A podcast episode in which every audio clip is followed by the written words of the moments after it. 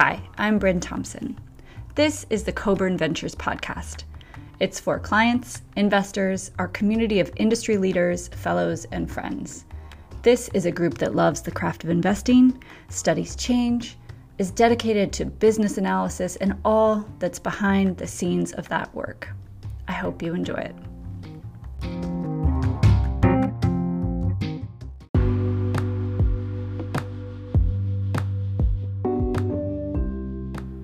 Hi all.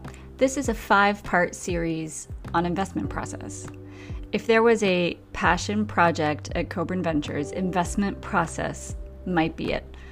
So we'll walk through a few tools and concepts that we hope might spark ideas or tweaks or even affirm your own investment process. And then we get to sit down with a few of our friends for additional conversation. I hope you enjoy it. The past few weeks, we've been discussing distinct elements of investment process. And now we get to sit down with two friends and industry veterans to just talk about it all. Many of you know both Jeff Cardon and Steve Salopek, or know of them, and both happen to come from the small cap world and are longtime investors, portfolio managers, and leaders in the industry. Well, they're both now retired. And with some time and space away from the industry, as you might anticipate, our conversation covers a whole lot with great stories interwoven. We move from investment decision-making to structuring, money management firms, to teams, compensation, and culture. So what are we waiting for? Here's part one of our conversation with Jeff Cardon and Steve Salopek. Over the past few weeks, we've been having discussions about decision-making, a shorting mindset for long-only investors, and competition for capital. And these are all a lot about portfolio management, but more broadly about decision-making. And as we were designing this module, Pip and I were talking, and I said, wouldn't it be great to get Steve and Jeff together and we could all talk about decision-making? And they have these long careers and also the benefit of doing different things now. So there's been some time and space to look back and the effective decisions and ineffective decisions maybe come into relief. So we're really excited to have you, Jeff, and you, Steve, here today. Pip, why don't you bridge that over to some things you wanted to say, and then we're going to get into a few great stories. Mm-hmm. Yeah, I almost want to just get right to Steve's worst decision-making ever, but we'll just, to tee things up just a little bit, what's cool about Jeff and Steve is they both have some distance. They both were, in quotes, retired from the profession about 5 years ago. They both are very process-heavy. They have operated theoretically in different spectrums of value, small cap, large cap, growth, all those, but I think they both just say we're investors. And sometimes that orientation of this type of that, like you just blow it out the window. So Bryn and I were just thinking about how much fun it would be to learn from Jeff and to learn from Steve. Both of them also are teachers by trade. Jeff was somewhat mercenarily would teach at the University of Utah in order to scoop up the best candidates when he was in the prime of his career, a genius move. Steve didn't figure that out because he had such a great team anyway, but now he's a tenured professor at Ohio State. I don't know. I want to jump in. Steve, you have a story. As we were setting up, I just said, hey, and Jeff or Steve, if you have a story about a terrible decision you made, that might be getting us out of the gate really well. And Steve started laughing pretty hard. So there's something there, Steve, maybe to jump into. Yeah. If you remember a long time ago, the MiFi cards, which is essentially it's a cell phone that it's a wireless hotspot is really how it was, originally positioned. And it was pre, that being, in our iPhones.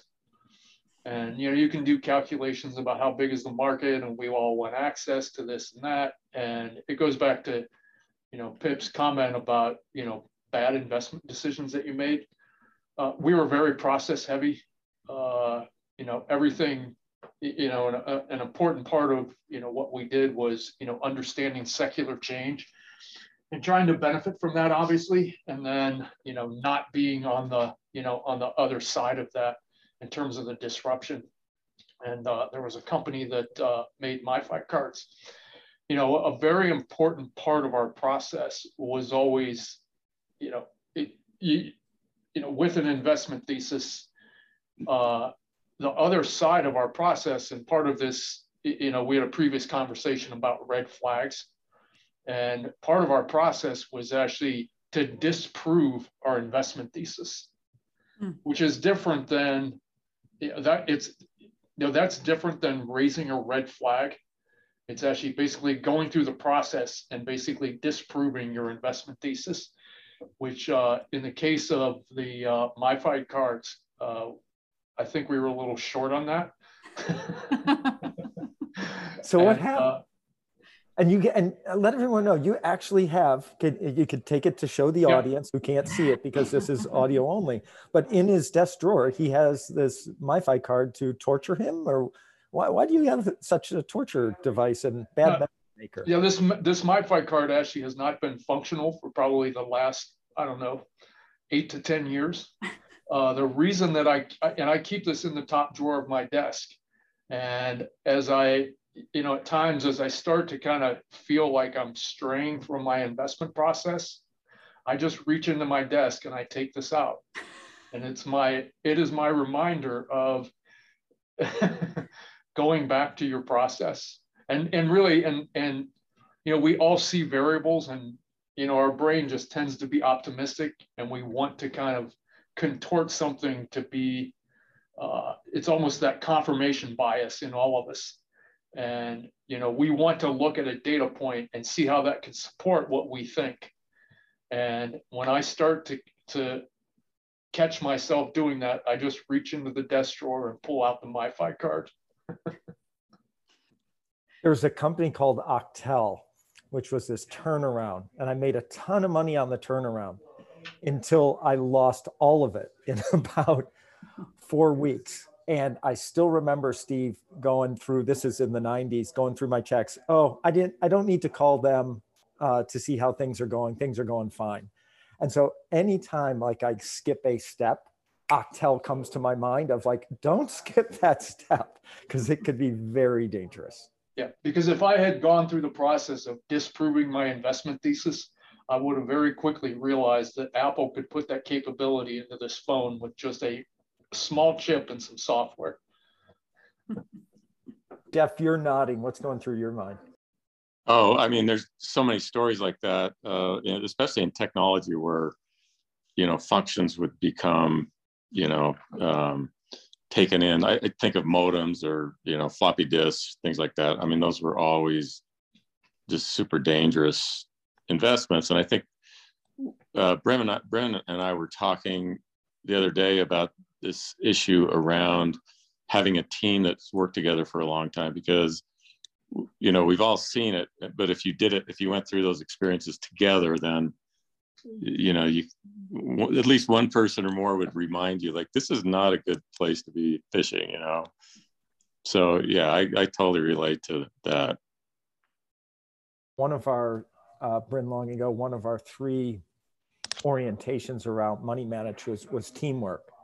And our thought was that a team can either act very dysfunctionally and at odds with one another, and there's a fixed pie and a lot of competition and knives stabbed in backs in our industry. We're not a real good culture, but teams can also help one another not drive over the cliff. And so that building that team culture and getting the right people and then structuring everything, sometimes that setup leads to that right question at the right time, or just being able to say to your boss, Jeff or Steve, hey, Jeff, I think you're making a mistake, and that person being a 25-year-old newbie who in another firm would never say that to the person who's in charge.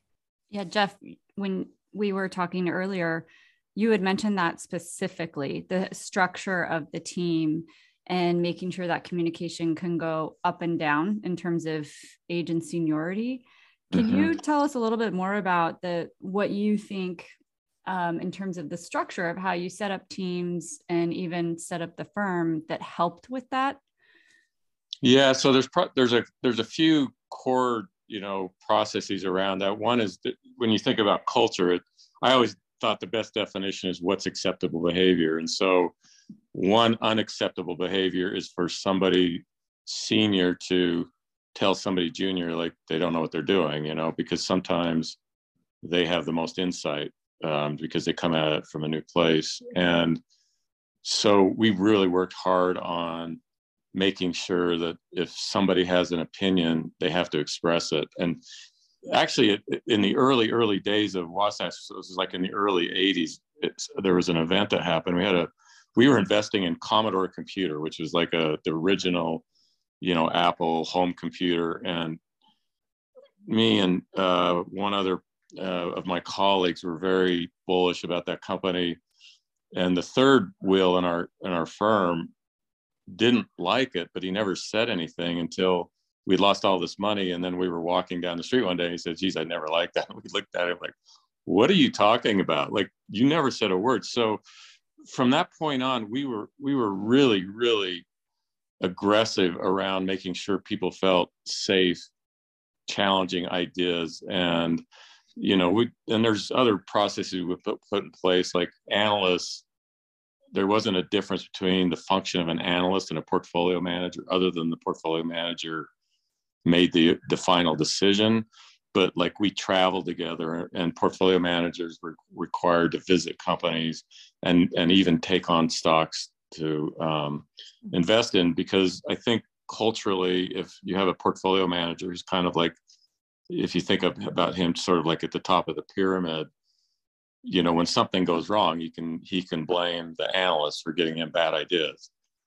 And so, we really pushed hard on that, creating a flat investment structure where, people really felt safe in saying what they think.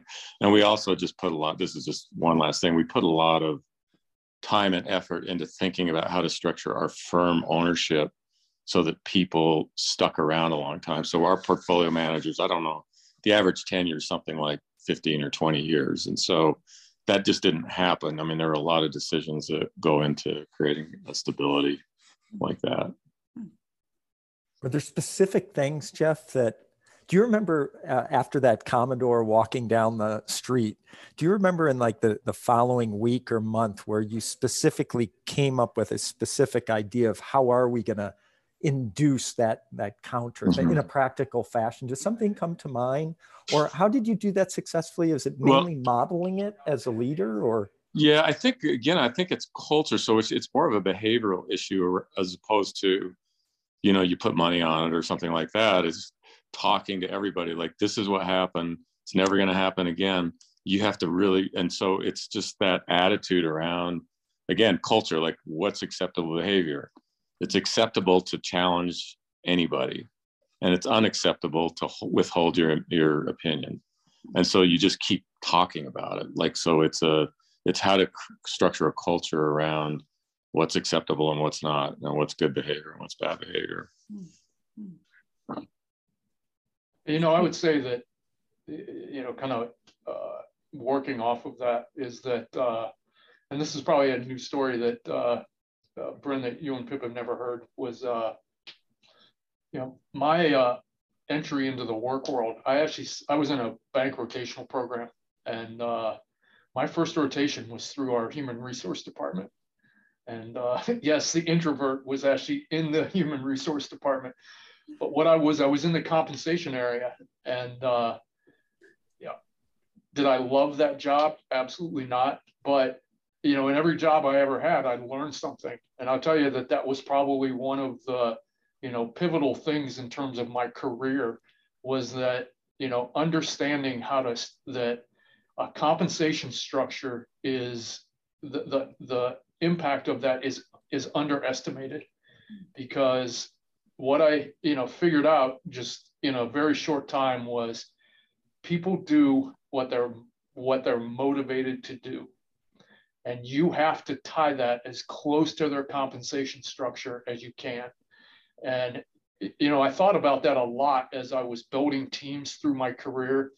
And, we had, a team of analysts, and, you know, part of our culture was that, you know, the interaction between, you know, between that analyst, between all of those analysts, because I always thought that, you know, you put 10 people in a room, you put 10 really smart people in a room, and you should actually, it should not be a linear effect.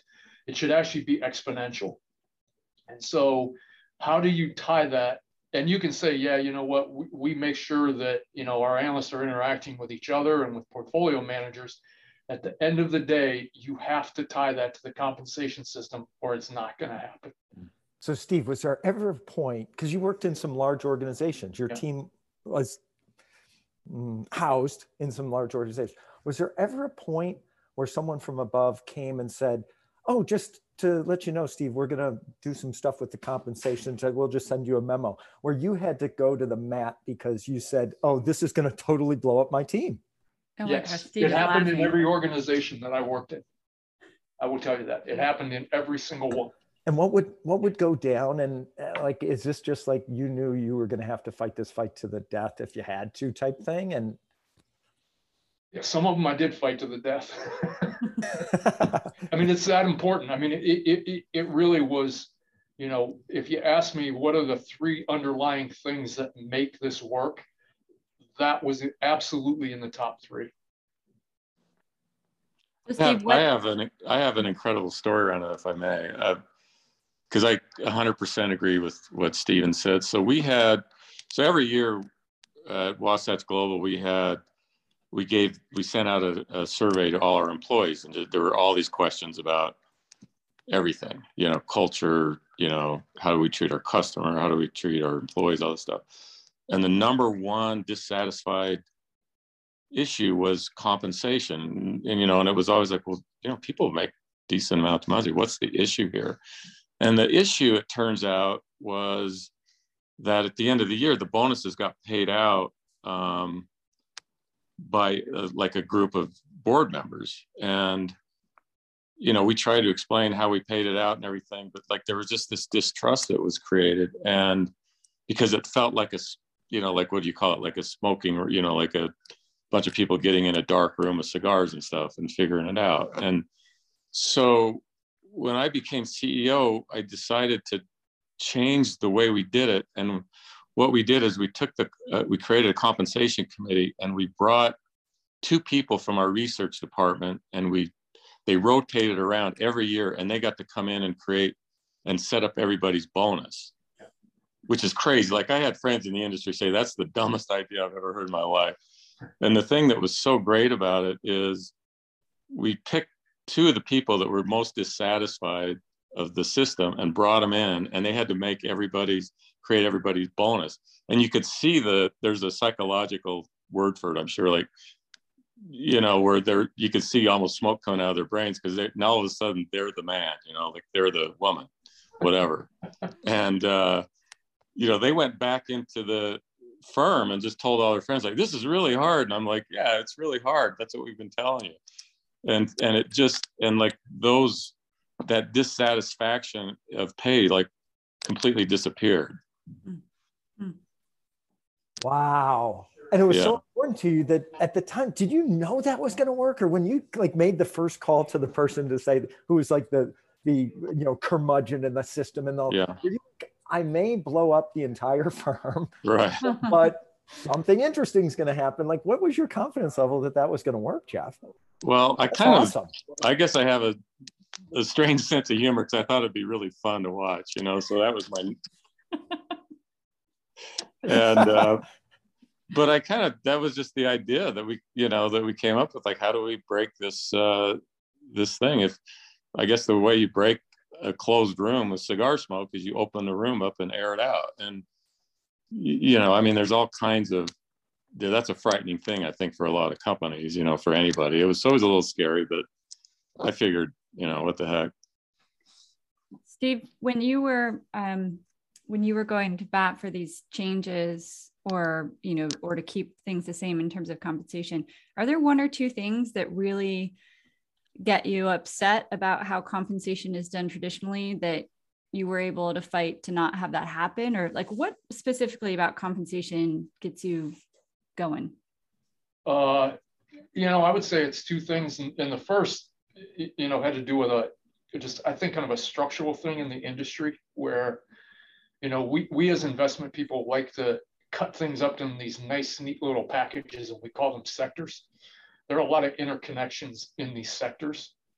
And, you know, there was a really, I think, a lack of understanding about, you know, why we tied so much compensation to the overall performance of the strategy rather than the individual. And the reason for that was because, look, just because we wanted to cut things up and have this nice, neat structure and call something industrials and something financials and something technology, well, you go out into the real world, and these things are all connected.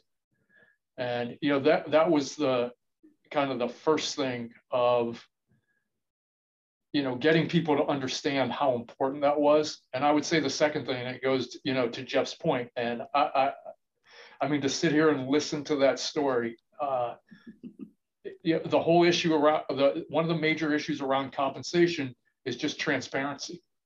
And, you know, at the end of the day, how does this work? And, you know, I never really understood, you know, why we just didn't have complete transparency around things, because, you know, you know, when people understand how a decision is made, it, you know, it tends to be taken a lot better.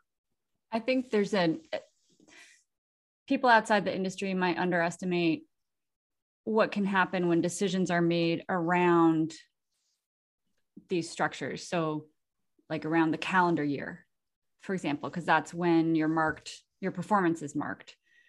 And that's pretty standard in our industry, that you get some sort of, that's sort of your grade point average, so to speak, is tied to where your performance was from Jan 1 to December 31st. And that seems, you know, like Steve, you've talked about that what that does to decision-making when it doesn't serve the client who's hoping for investment returns over, you know, hopefully 10 years or so. What do you think that happened? What's the impact on decision-making with that? Yeah. You know, one of the things that we wrestled with for a long time is, you know, what is that time period that you're looking at for performance? Because, you know, a time period and, you know, is really an arbitrary thing. You know, one year is that time period is arbitrary. It's in the markets and in investing, we hold ourselves to these arbitrary time periods that we call a year.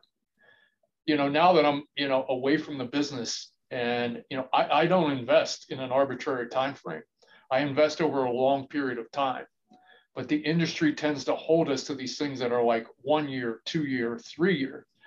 And, you know, I've always worried about or thought about and then worried about the degree to which that impacts how we make decisions. And I mean, you can even take it another step and say, all right, is this actually causing dislocations in the financial markets? And I think, you know, one of the things I've paid a lot, even more attention to since I've, you know, been away from the business is, you know, the whole idea of behavioral finance and how, you know, how these things will actually, you know, impact how we make decisions as investors. And I think that, you know, that arbitrary time frame that the industry holds itself to, I think, has a major impact. Bryn, to throw one thing in from my experience growing up was that new investment recommendations in our firm completely dropped off the cliff from, say, October 15th on, as we were getting closer to bonus season. It was just like, if you're in the doghouse, just shut up and stay in the doghouse and don't bring attention to you. If you're having a great year, attribution analysis, it's you, then just shut up, because, you know, why are you going to like do something like that? And it just drove me nuts. It was like, at bare minimum, just pay out the bonuses a couple times a year, 3, 4 times a year, if you're in a small firm, and just get rid of that being in the minds of anyone. Easier said than done, of course. One thing, Bryn, that I loved what I heard from Jeff and Steve is correct me if I'm wrong, but I love how Jeff said, yeah, everyone's making a lot of money, so what's the problem? The point of the compensation system is not so people get paid well or fairly. Like, our clients don't care about that. Our clients care about great decision-making processes. Now, if people think that they can't trust the management team, then that's going to hurt and harm in all sorts of ways. So we want to have that trust. But it's really about, I love how both of them were like, no, the purpose is to get the result of the great decision making, not, you know, pay in and of itself, which often our industry is accused of.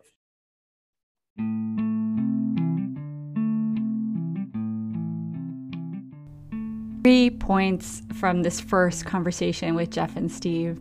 I love where we started with Steve's MiFi card, and that it was a reminder to him of a time when he forgot his process. And I think we could all probably make some sort of mascot or talisman related to sticking to our process.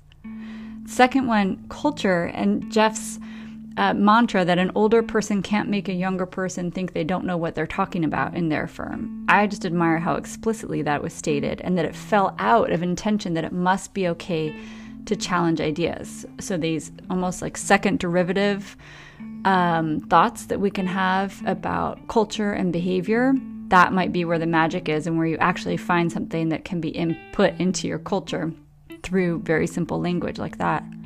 And the last one is, when we were talking about the compensation process, we actually came up with a great question. And so what if we all looked at our compensation process through that lens and asked the question, okay, the way we do comp, is it negatively affecting decision-making in any way? You know, I just wonder from that lens what might fall out from that inquiry. Last thing, next week we'll hear part two with Jeff and Steve. There's more on culture, more stories, and a couple of fun outtakes. Thanks for listening.